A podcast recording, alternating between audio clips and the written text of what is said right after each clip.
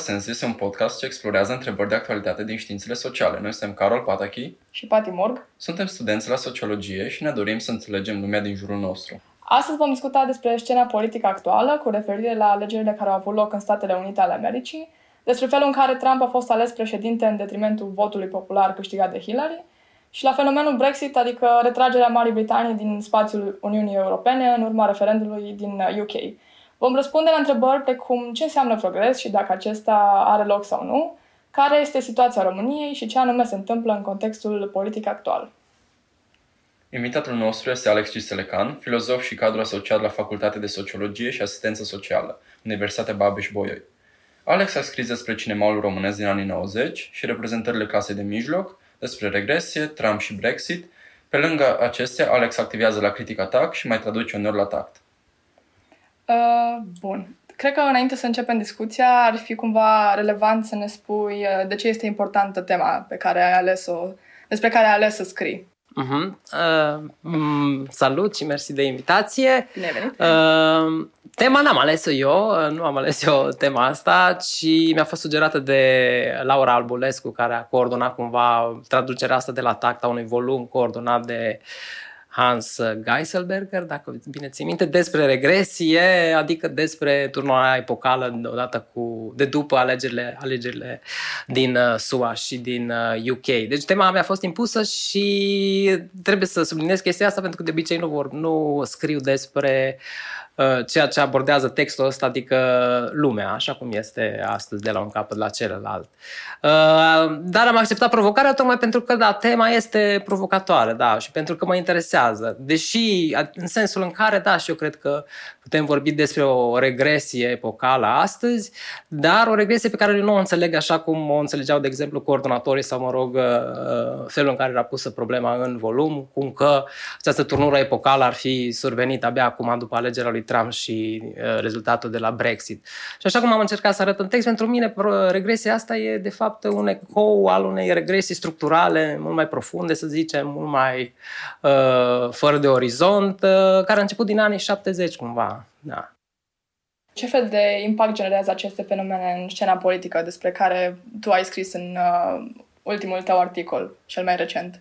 Păi, uh, cred că deja, pentru că deja ne aflăm la un an, uh, dacă nu chiar doi de la alegerea lui Trump, așa, uh, deja putem vorbi despre efectiv, adică nu mai, nu mai trebuie să facem pronosticul care, va fi, care vor fi efectele acestor, acestor noi evenimente, ci putem să le vedem. Și chiar zilele astea le-am văzut în decizia absolut arbitrară și mm, nejustificată de ieșire a Statelor Unite din acordul cu Iranul. Deci consecințele se văd. În mod normal, dacă am trăit adevăr, așa cum se spune, într-o, într-un stat de drept, uh, deciziile uh, șefilor de stat ar trebui să fie cu mult mai puține rezonanțe, mult mai puține co-direct în, uh, efectiv, în realitatea istorică.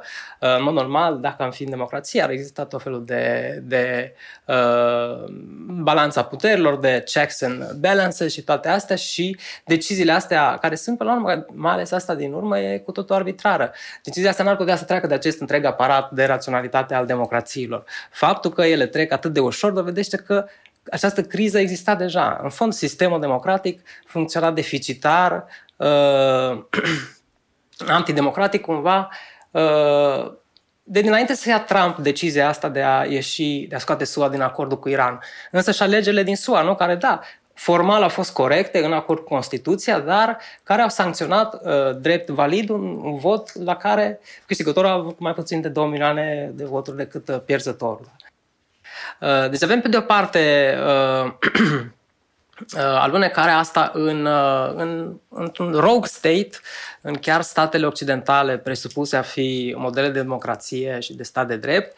Uh, iar în al doilea rând avem, în ce ne privește pe noi estici aici la periferie, avem, sigur, ceva ce e o urmare, o moștenire a specificului politicii noastre internaționale, cred că de oricând, un fel de, de uh, valetism sau nu zic uh, lichelism uh, în a ne plia imediat pe decizia hegemonului. Uh, chestie pe care am făcut-o uh, în, uh, uh, cu ocazia războiului din Irak, când contra, contra poziției uh, uh, Europei Occidentale am, de, am ales să ne trimitem trupe și să, să participăm și pe care, după cum am văzut, o, suntem din nou dispuși să o facem odată cu uh, decizia asta a PSD-ului încă de a muta ambasada la Ierusalim. Din nou, o decizie care e în răspăr cu tot consensul uh, opiniei publice internaționale și a tratatelor, tratatelor internaționale. Deci, consecințele acestor uh, deficite de democrație atât de acute se văd în alegerea Trump, în deciziile lui Trump și după la periferie în aceste uh, decizii care imită, desigur, na, gesturile suveranului. De am ajuns la situația asta um, din periferia, așa numai România inclusiv, dacă ai putea, dacă ar fi să ne uităm acum în Est Europei, la Ungaria, Polonia, Turcia, faptul că ele au oricum o întoarcere la un fel de guvernare autoritariană, dacă puteți uh-huh. face o comparație cu România și, uh-huh. de exemplu, de ce situația este diferită aici față uh-huh. de ele. Da, uh, cum văd eu aici lucrurile? Uh, există, există un fel de idee generală mă rog, să zicem, consensul e cel care susține că România, spre deosebire de celelalte țări din estul Europei, Uh, da, nu ar regresa în tipul ăsta de autoritarism naționalist, populist, uh, de dreapta, așa cum se întâmplă în uh, Ungaria, Polonia, Ucraina, Turcia, așa mai departe. Ce am încercat, și asta e un aspect pe care l-am abordat tot în textul ăsta, ce am încercat eu a fost să văd cât de corectă și de incorrectă este această perspectivă. Și într-un anumit sens am spus că, da, ea pare validă, într-adevăr, pentru că uh, la prima vedere cel puțin, dacă nu și la o analiză mai atentă, uh, modul de organizare politică din, de la noi, adică cumva sistemul politic în uh, materialitatea, dar și în ideologia sa, da, nu merge neapărat pe, pe uh, trapa asta naționalistă, autoritară, conservatoare și așa mai departe. Cu toate astea, ce am încercat eu să, sau care a fost ipoteza pe care am înaintat-o în text, e că la noi, uh, și din nou asta e în răspăr, să zicem, cu modelul clasic, avem tot de a face cu un autoritarism, dar că e un autoritarism autoritarism, am spus, uh, uh, al capitalului, în capitalism autoritar pur sânge, ca să zic așa. Și asta spuneam că e în răspăr cu modelul clasic, pentru că, în general, da, după cum știm din, uh, de la Marx și de la Opriul Urmar, așa, așa mai departe, Capitalismul, cu cât devine mai autoritar, cu atât pare mai puțin capitalist, pentru că trebuie să-și obțină acest, acest surplus de autoritate dintr-un anumit factor de legitimitate care nu poate să fie doar uh, capitalul da? sau ca, raționalitatea capitalului. Da? Trebuie să, nu știu, să, uh, să împrumute din ideologia naționalismului, să împrumute din ideologia uh, anti-imperialismului, dacă e vorba de un capitalism de stat național, etc. Deci eu spuneam că, sau cam asta era ipoteza mea, e că uh, în România avem într-adevăr un tip de regim la fel de autoritar ca în restul Europei de Est, dar uh, un capitalism mai autoritar și mai pur în această autoritate, da? în sensul în care nu are nevoie să, să ia veșminte naționaliste. Și asta cred că poate fi explicat în fond, uh, și așa trebuie să procedăm marxist, vorbind, pornind de la uh, condiția materială sau specificul, uh, specificul capitalismului de la noi. În fond, care a fost specificul capitalismului de la noi de ultimii 20 de ani și care a fost motorul, să zicem, creșterii economice? A fost uh, uh, bazinul de forță de muncă ieftină, nu? Așa cum am spus și președintele Băsescu, noi vrem să fim un bazin de forță de muncă ieftină și de securitate. Și nu întâmplător cele două merg împreună, pentru că dacă vrei să ai forță de muncă ieftine, ai nevoie și de un stat polițienesc care să uh, îi asigure docilitate. Da? Deci dacă asta e, asta e specificul, dacă ne uităm și la statisticile de exporturi și așa mai departe, da?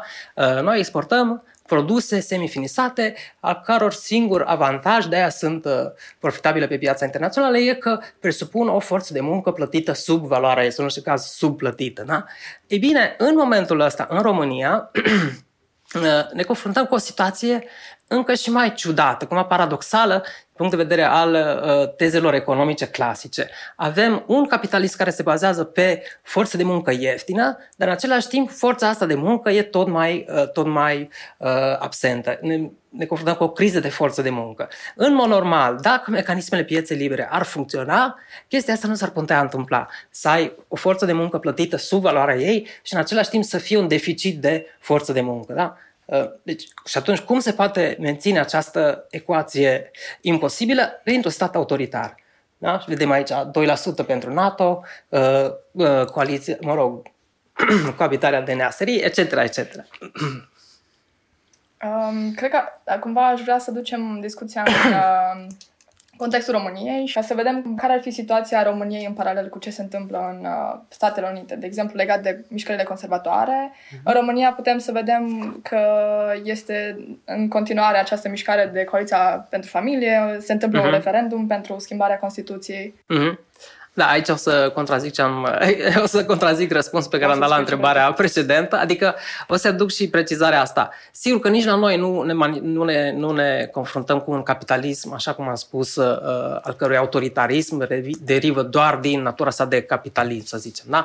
Și la noi capitalismul ăsta autoritar, da? pe măsură ce se înarmează, pe măsură ce sporește uh, dimensiunea și prezența aparatului de represiune, trebuie totuși să-și găsească o ideologie legitimatoare uh, alta de decât raționalitatea capitalului, care evident nu e palpabilă. Da? Și atunci, sigur că și la noi uh, există acest pariu al tuturor partidelor politice și inclusiv și a societății civile, asta e mai dramatic, da, că religia și uh, naționalismul da, ar putea fi aceste ideologii care, efectiv, în fond, care este rolul lor? Să devieze atenția socială. Pentru că problema socială e, în fond, e cât se poate de clară. Da? Și ea derivă din condiția de care ziceam a capitalismului actual. Da? E un capitalism care se bazează pe forță de muncă ieftină, deși această forță de muncă are puterea economică să pună presiune și să uh, ceară mai mult, da? E bine, cum anume se anulează această presiune? Printr-un întreg aparat ideologic, de la Digi la, uh, la Moise Goran, la toți ăștia da, care uh, blamează din start orice încercare de creștere a salariilor, orice, orice drept social și așa mai departe, și prin creșterea aparatului de presiune. Plus, desigur, dacă se poate, și aici, într-adevăr, pescuiesc politicieni, pentru că în fond e din partea lor un calcul cât se poate de oportunism. Nu e vorba că e uh, mână de la spate vreun naționalist. Da? Vor să vadă cam cât prinde chestia asta și astfel să-și recâștige anumită legitimitate partidele, care în fond și tot din, a, din aceeași condiții, din aceeași cauză, care este situația capitalismului de la noi, da? nu mai au nicio legitimitate, pentru că, într-adevăr, în ultimii ani, uh, platforma lor politică, în ceea ce privește economia, a constat în a privilegia, în a favoriza același model de dezvoltare, de forță de muncă ieftină uh, și reprimare. Deci, din, din câte am înțeles eu, e că situația economică primește aceste justificări pe baze ideologice, pe baze naționaliste din, uh, și da, de ce? De ce? Da, deci eu aș spune că e doar o, o, o fumigenă, o petardă, dar care poate să aibă efecte, desigur, da. Poate să scoată la iveală, poate să trezească un fond, într-adevăr, reacționar și conservator, care era acolo, nu mă îndoiesc, da. Dar de ce zic că nu e ceva real? Pentru că, în fond, să fim serios, ce, de ce, ce națion, despre ce naționalism mai vorbim astăzi, da? Naționalismul a avut o funcție istorică în secolul al XIX, dar și, mă rog, pentru unele zone și în secolul 20, în momentul de constituire a națiunilor, da? Când se băteau cu diferite imperii imperii și, într-adevăr, avea și o funcție, în anumite contexte, în anumite situații, o funcție progresistă, da, în măsura în care uh, reparau tot felul de nedreptăți istorice de ordin imperial sau așa mai departe. Astăzi, însă, naționalismul, evident, nu mai are funcția asta. Dacă, dacă există astăzi vreun inamic al națiunilor, asta nu poate să fie decât capitalismul fără de patrie, capitalismul global. Ori, regimurile uh, care se vor naționaliste populiste nu au luat absolut nicio măsură împotriva acestui uh, dușman astăzi imperial la acest capitalism fără de patrie. Din potrivă, dacă ne uităm la Ungaria, la Polonia, la toate astea, capitalul străin nu a, nu a fost clintit nici cu o, nici cu o, o frunză, da? adică profiturile sale au continuat să crească. Că în paralel, din perspectiva lui, e tot una că în paralel există sau nu această retorică naționalistă care, în fond, nici nu-și atinge singurul dușman pe care ar trebui să-l atingă dacă e. În schimb, îl, îl tot atacă pe Soros. Come on. Cât vorbim de România, de situația politică, de situația de naționalism, de, de partide politice de altfel, dacă am, ai putea să ne zici un pic despre valul de proteste din România, care, după cum ziceai tu un articol, a început cu Roșia Montană, și dacă putea să zici cine participă la aceste proteste, ce obiective sau revendicări uh-huh. politice au uh-huh. acestea. Uh-huh. Chestia asta m-a interesat din perspectiva cumva uh, care ar fi baza socială a acestui tip de capitalism autoritar de la noi, cumva. Și, mă rog, pe lângă aparatul de represiune, uh, DNA, SRI și, uh, uh, mă rog, jandarmerie și toate celelalte, totuși acest, acest, acest sistem are nevoie, desigur, de o anumită bază socială și, cumva, Sigur, e o ipoteză, nu am uh, nicio uh, dovadă sociologică în acest sens, uh, dar uh, ținând cont iarăși de evoluția uh, claselor de la noi, de după 89, da?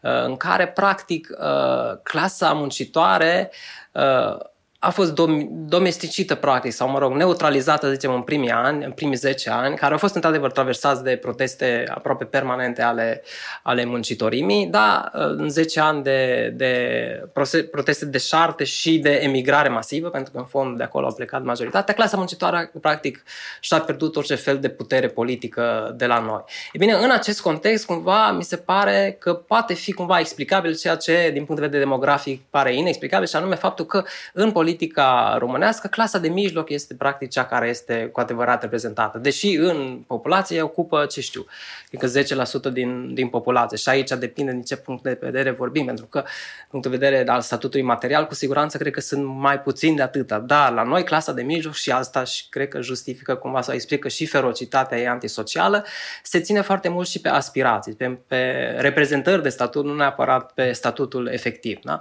Și evident că această clasă de mijloc care cumva, pe de o parte, este cel mai activ subiect politic de la noi, cumva în ultimii ani este singura care a măturat practic străzile cu tot felul de proteste. Uh, în, în condițiile, cum spuneam, în care clasa muncitoare, ce mai rămas din ea e, e pe butuci, da? Uh, e bine, în fond, ce anume cere această clasă uh, de mijloc. Din păcate, din nou, și condițiile ei istorice materiale explică chestia asta, Uh, care, din nou, derivă din specificul capitalismului de la noi, uh, această clasă de mijloc este dresată și, în același timp, ea însăși impune o ideologie a uh, unui fel de meritocrație autoritară a, a capitalului sau a devotamentului pentru capital. Nu? În fond, ce ne zice toată ideologia asta clasă de mijloc pe care o auzim uh, în fiecare zi de la uh, canalele Facebook până la, până la Digi, nu? Uh, cine nu vrea să, cine nu muncește, uh, nu mănâncă, nu merită să, să trăiască. Da? Deci e, uh, e un cult al, al ce? Al unei ierarhii sociale care are ca unic criteriu de ordonare uh, dedicația și rentabilitatea pentru, pentru capital. Da? Deci dacă asta nu este bază socială a capitalismul autoritar de la noi, atunci nu știu ce este. Da? Și din acest motiv, oricât, oricât, oricât și au într-adevăr această dimensiune, protestele astea ale clasei de mijlocii, are, au un fel de dimensiune, desigur, cumva romantică, libertariană, de uh, rezistență la stat, da? dar totuși în acest context și în această conjunctură, și asta fiind cumva condiția și interesele lor obiective sau funcția lor politică obiective, protestele astea sunt, sunt da, sunt semnul regresiei sociale și de la noi, a spune. Da, în niciun caz nu aș califica ca, iată, în sfârșit, România este uh, la același nivel istoric cu Occidentul, cu clasă de mijloc care uh, demonstrează tot pentru scopuri postmateriale, pentru justiție, nu pentru salarii și așa mai departe. Nu, eu cred că, de fapt, ei sunt armata, armata dedicată, din păcate, a, a capitalismului autoritar de la noi. Cred că dacă tot suntem la subiectul clasa de mijloc, cred că o întrebare importantă ar fi din cine este formată această clasă de mijloc în România acum?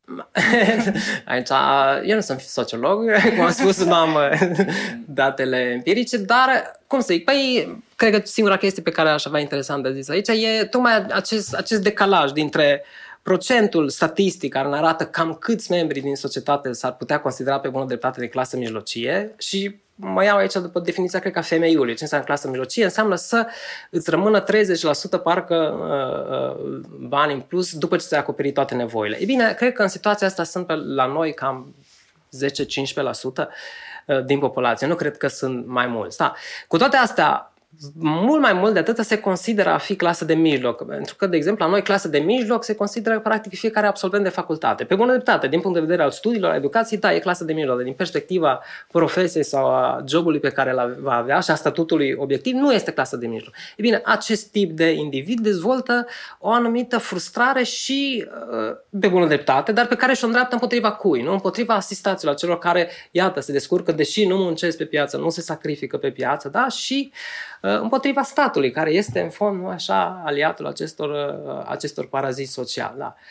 Uh, deci, cumva, deși frustrarea este legitimă, da, într-adevăr, pentru oamenii ăștia este, este greu, dar uh, expresia ei politică și efectele ei politice sunt uh, periculoase. În România avem oarecum o imagine greșită asupra statelor social și asupra faptului că oamenii văd, din punct de vedere meritocratic, îi văd pe cei care nu cei care nu prea au bani să nu au acel 30% după salar, după ce își plătesc nevoile, uh-huh. ca fiind oarecum asistați, ca fi săraci sau leneși, probabil ar fi cu cel bun. Dar că ar fi să ne uităm din punct de vedere sociologic chiar, aș putea spune, e că foarte mult, dacă nu mă înșel, în România aproape vreo 30-40% din oameni care sunt sub pragul sărăciei sunt cei care muncesc. Sau faptul, mai degrabă faptul că salariul minim pe economie din România nu permit formarea unei clase de mijloc sau salvarea banilor. Uh-huh. Să luăm un exemplu de o familie cu trei copii sau un părinte singur care nu sau mereu ar fi în poziția asta de sărăcie sau de numele de asistat uh-huh, social. Uh-huh. Da, absolut, da, de acord. Și asta demonstrează două chestii. Odată demonstrează că cât de fără obiecte până la urmă uh, retorica asta anti-asistat și anti-stat social, pentru că toate statisticile arată cât se poate declar că România alocă cele mai puține fonduri pentru așa ceva. Și în al doilea rând, uh, pentru că în sărăcie, de fapt, nu sunt doar cei care nu muncesc, nu pot să muncească, ci mare parte din cei care, cei care muncesc. Parcă nu mai știu minte cât e un sfert, parcă din angajați primesc salariul minim sau parcă de nu cumva chiar mai mult. Deci, evident că pentru oamenii ăștia a munci nu reprezintă o ieșire din, din sărăcie. Dar, cu siguranță, și pentru ei, darwinism, darwinismul ăsta social-capitalist al clasei de mijloc, da, și pe ei afectează. Și ei sunt văzuți ca uh, în fond, nu conform uh, spiritului protestant al capitalismului. Da? Dacă ai reușit, înseamnă că ești unul dintre aleși. Dacă n-ai reușit, înseamnă că nu ți-ai dat silința. Astăzi am vorbit despre sistemul politic din SUA, despre politica din Europa, uh, despre sistemul politic din România de asemenea, care creează o forță de muncă foarte ieftină și care se îmbină foarte bine cu un spirit naționalist conservator de asemenea despre protestele din România, despre clasa de mijloc și despre revendicările politice ale acesteia și despre... Lumea de astăzi. Um, ceea ce noi am aflat în această discuție este cu cât capitalismul, cel puțin în România, este mai autoritar, cu atât este mai puțin capitalist. Uh, spre finalul discuției am vrea să te rugăm dacă există o concluzie sau un mesaj ca să, ca, dacă poți să formulezi. Dacă e să duc uh, maxim asta puțin mai departe, asta înseamnă că nu atât uh, uh, curentul ăsta auto, autoritar, uh, conservator, tradiționalist este cel care trebuie atacat, deși sigur siguranță și el trebuie combătut, ci trebuie, trebuie atacat acel uh, capitalist care este în spatele, în spatele său și care este adevărata sa cauză cumva. Ok, păi uh, mulțumim pentru discuție, Alex și Selecan. Ați ascultat podcastul Contrasens, mulțumim că ați fost alături de noi. Acest podcast este susținut de Facultatea de Sociologie și Asistență Socială, Universitatea Babeș-Bolyai. Episodul de astăzi a fost produs de Pati și Carol, compoziția muzicală și masterizarea de Kind Studios. Mai multe despre Contrasens aflați pe pagina noastră de Facebook, ne puteți asculta pe SoundCloud, YouTube sau iTunes. Așteptăm părerile voastre sau eventuale întrebări la adresa noastră de e-mail contrasens at protonmail.com. Pe curând!